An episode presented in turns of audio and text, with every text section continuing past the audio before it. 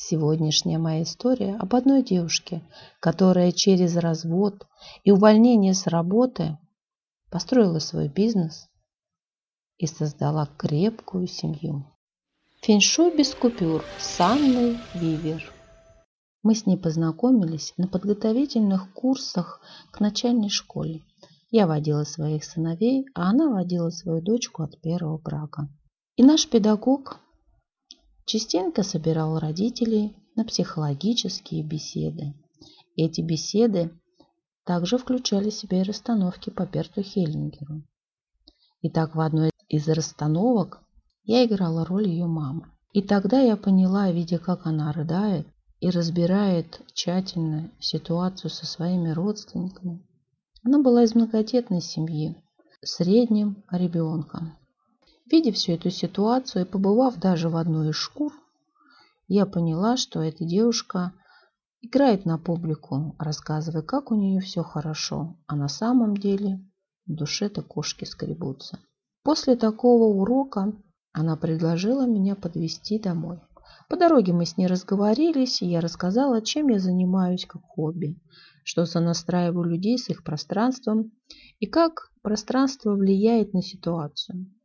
Она очень любопытно меня слушала, но по ее взгляду я поняла, что было высокая доля недоверия к тому, о чем я говорю.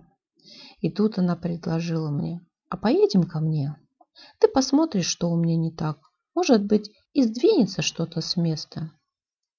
А что ты хочешь, чтобы сдвинулось с места? Спросила я. Ну как что? Может, муж пить не будет. Да и вообще, как-то все по-другому заиграет красками. Надоело мне что-то все. Тогда я ее спросила. А ты готова к изменениям? Конечно, ответила она. Зачем же я тебя к себе звала? Ну смотри сама, если твои изменения пойдут не таким образом, как ты это себе видишь, подумаешь, что через две недели упадет на тебя с неба манна небесная, то ты ошибаешься, хотя может быть и такой вариант. Ведь изменения приходят к нам через разного рода испытания в том числе. Поэтому не исключено, что твои изменения могут пойти не так, как ты это хочешь. Ой, мне нечего терять, я уже на все готова. Хуже не будет, я точно знаю. Дальше мы с ней ехали по извилистым улочкам, и я видела разного рода дома. И избушки на курьих ножках, и коттеджи, и усадьбы, и тут же мне перед, перед моими глазами была картина того, как люди, живущие в маленьких домиках, люто ненавидят тех, кто живут в больших домах, так как от их домов падает большая тень на их огородике.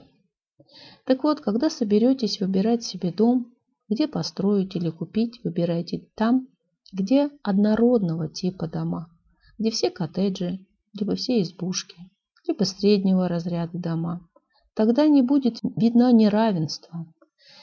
И тем самым люди вам будут желать только добра, и никто на вас косо смотреть не будет. Итак, мы с ней ехали по разным улочкам, сворачивая то вправо, то влево. Я даже дорогу не запомнила, потому что она виляла так, как будто бы не было четкого очертания квартала домов. Все было очень запутано. А как идет взгляд, так идет и энергия. И вот мы подъезжаем к двухэтажному коттеджу.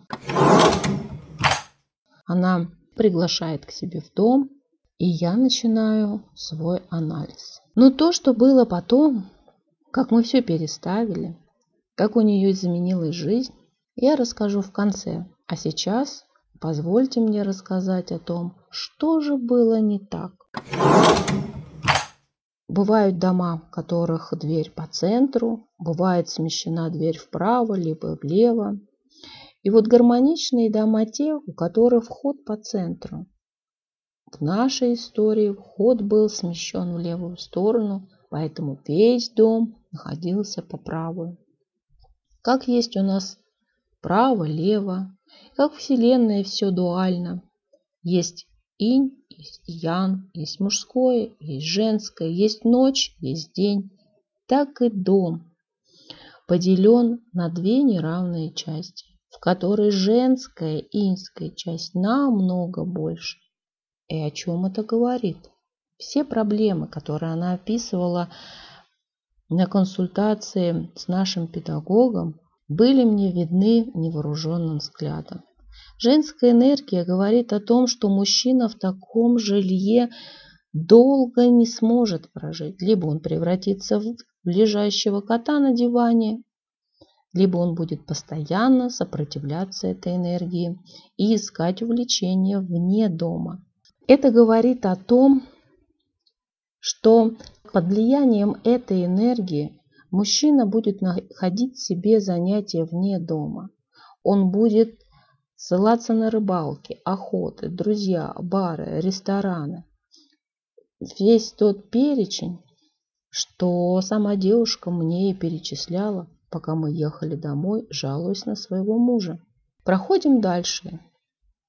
Я ее прошу показать свою спальню и задаю вопрос, как долго она живет так, как долго у нее так мебель стоит. Ой, долго. Лет пять, наверное, как только мы сюда въехали. Но весь дом не наш. На втором этаже живет мой брат. Наш этаж первый цокольный. Поэтому мне не очень-то хорошо живется среди двух мужчин, которые так и норовят пригласить к себе друзей, либо где-нибудь долго пьют, гуляют, а потом приходят домой и устраивают концерты. «Ну что же», — сказал я, Форма определяет энергию. Показывай, где ты спишь. Мы зашли в спальню, и я поняла, почему же ее устраивает ее работа. Почему она не хочет повышения. А может и не устраивает, но только сказать она об этом не может. И сделать ничего. Потому что вход в комнату, лежа на кровати, у нее абсолютно не виден. Вы представляете себе, как собака спит в будке? Вы хоть раз видели, чтобы ее хвостик был в дырке, а голова внутри. Нет, и я нет. Так вот, так как спали девушка со своим мужем, именно как собака, если в дырочку, выставит свой хвостик. Мне все стало понятно, узнав, как они спят на кровати, кто какой стороны, и поняв, что она также берется за обязанности мужчины, главы семьи, не давая возможности взять ответственность на себя, как мужчине ему, мне все стало понятно. Дальше мы перешли в ее гостиную, где расположение ее дивана было так, таковым, что было понятно. Незваные гости очень часто в ее доме. Пройдя на кухню, я увидела такую картину. Стол был придвинут к стене, на которой висело множество картинок, тарелочек, фигурок, связанные с морем. Вот представьте себе, вот у нас есть три уровня. Информационный, энергетический и физический. Информация – то, что мы видим.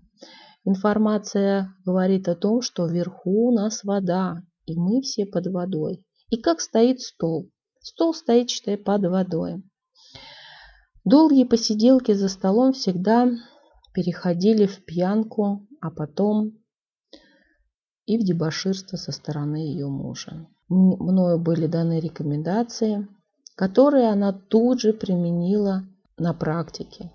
Даже кое-что попросила меня ей помочь. Мы с ней передвинули кровать, передвинули диван и сняли со стены все предметы, напоминающие море. Что касается энергетики дома, то она решилась снять первую дверь с петель, так как было раньше, и остаться без тамбура, просто один навес. В качестве эксперимента ей очень уж хотелось посмотреть, каким образом за две недели может поменяться ее жизнь, если до этого момента долгое время было все без изменений. Подвожу итог.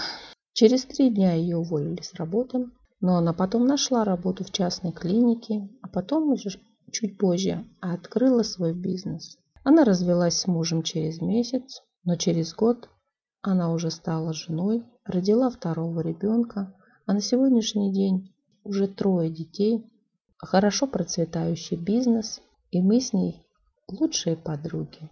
Этим все сказано. Человек мне доверился, с ужасом воспринял изменения, но пошел до конца, не стал ничего менять обратно и получил свой результат. Так вот, мы то, о чем мы думаем, и то, где мы живем. С вами была Анна Вивер. Феншуй без купюр с Анной Вивер.